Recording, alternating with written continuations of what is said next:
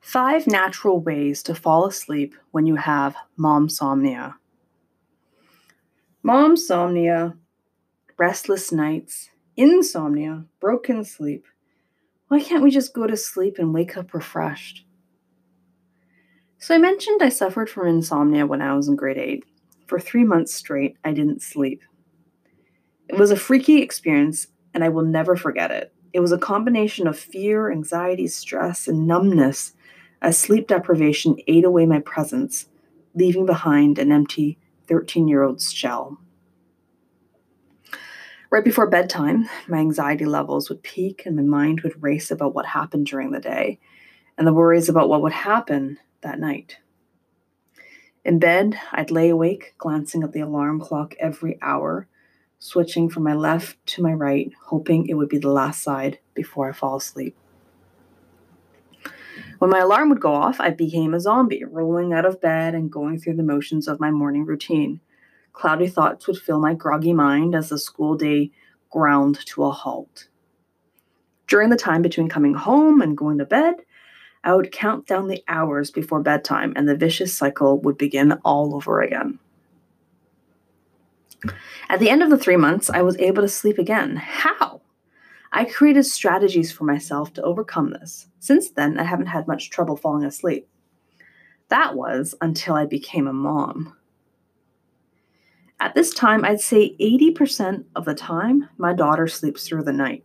However, I've only slept through the night 20% of the time. Why? Momsomnia. I've heard of this before from other moms. I remember my mom telling me how she'd lose sleep worrying about us, and I just assumed she's a worrywart. Honestly, I didn't think I would ever experience it because of what happened almost 20 years ago. Well, it came back, and I've had to rediscover all those strategies again. I even learned a few new ones. It's been helping my momsomnia, so I thought I would share my tips for anyone having sleepless nights. I still have sleepless nights, but at least I have some tools in my tool belt for when that happens. Number one, remember this quick decision tree. Starts off, what are you thinking about? Then ask yourself, can you do something about it right now?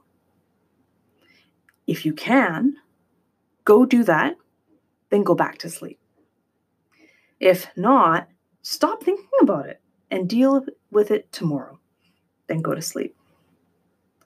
Tip number two imagine a virtual box.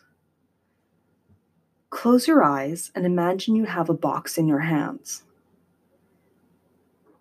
Every thought that comes to you, put it in the box. Move your, move your hands to simulate this. When you have run out of things to think about, close the box. Pretend to have a lid in your hands and push it down on top of the box. With the virtual box in your hands, push it to the side of your bed as though you're putting it away. All those thoughts are now in the closed box, and you can deal with them in the morning. Now, go to sleep.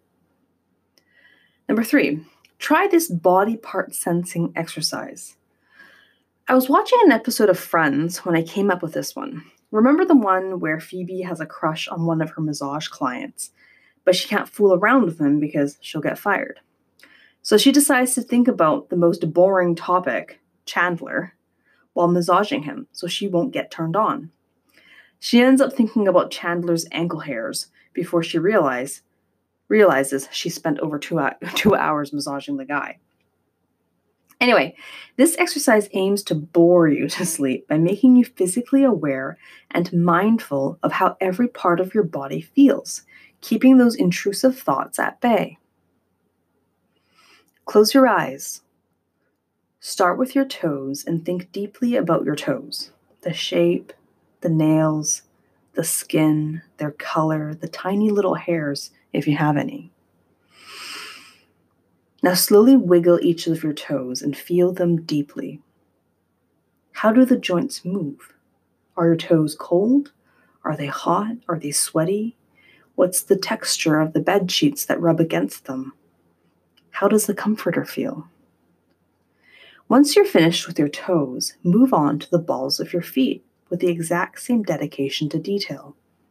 Try to focus all your attention on a single body part and don't get sidetracked with other thoughts.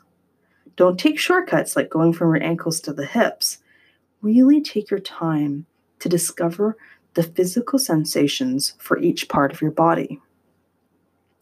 Keep your movements movements slight so you don't simulate stimulate your sympathetic nervous system, which could increase your heart rate and blood pressure. The longer it takes for you to move from your toes to the head, the more bored you will be and the easier you will be able to fall asleep. Tip number 4, stare at your eyelids and forget about your tongue. I stole this one from my husband. During a sleepless night, I would sometimes start wondering if my eyeballs are looking straight. Then, with my eyes closed, I would start looking from side to side, up and down, and all around to see if I would notice if they weren't straight. This would just delay me from getting to sleep. So, my husband told me to stare at my eyelids and don't move my eyes. At the same time, let my tongue fall naturally into place inside my mouth. This helps me rela- relax my jaw and relieves the tension built up in the muscles connected to my skull. Number five, try focusing on your breath. I wish I knew Dr. Andrew Weil's breathing technique when I was 13. I tried the 478 breathing exercise recently and it worked for me a few nights. Step one, take four seconds to breathe in. Step two, hold your breath for seven seconds. Step three, take eight seconds to breathe out through your mouth. Step four, repeat.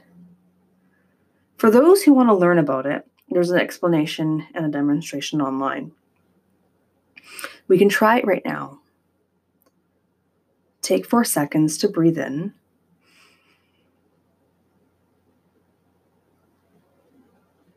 Hold your breath for seven seconds.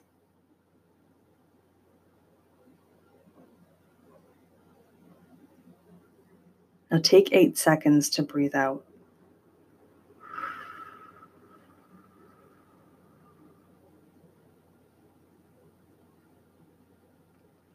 That's pretty much it. And if all that fails, I just hope the next night is better.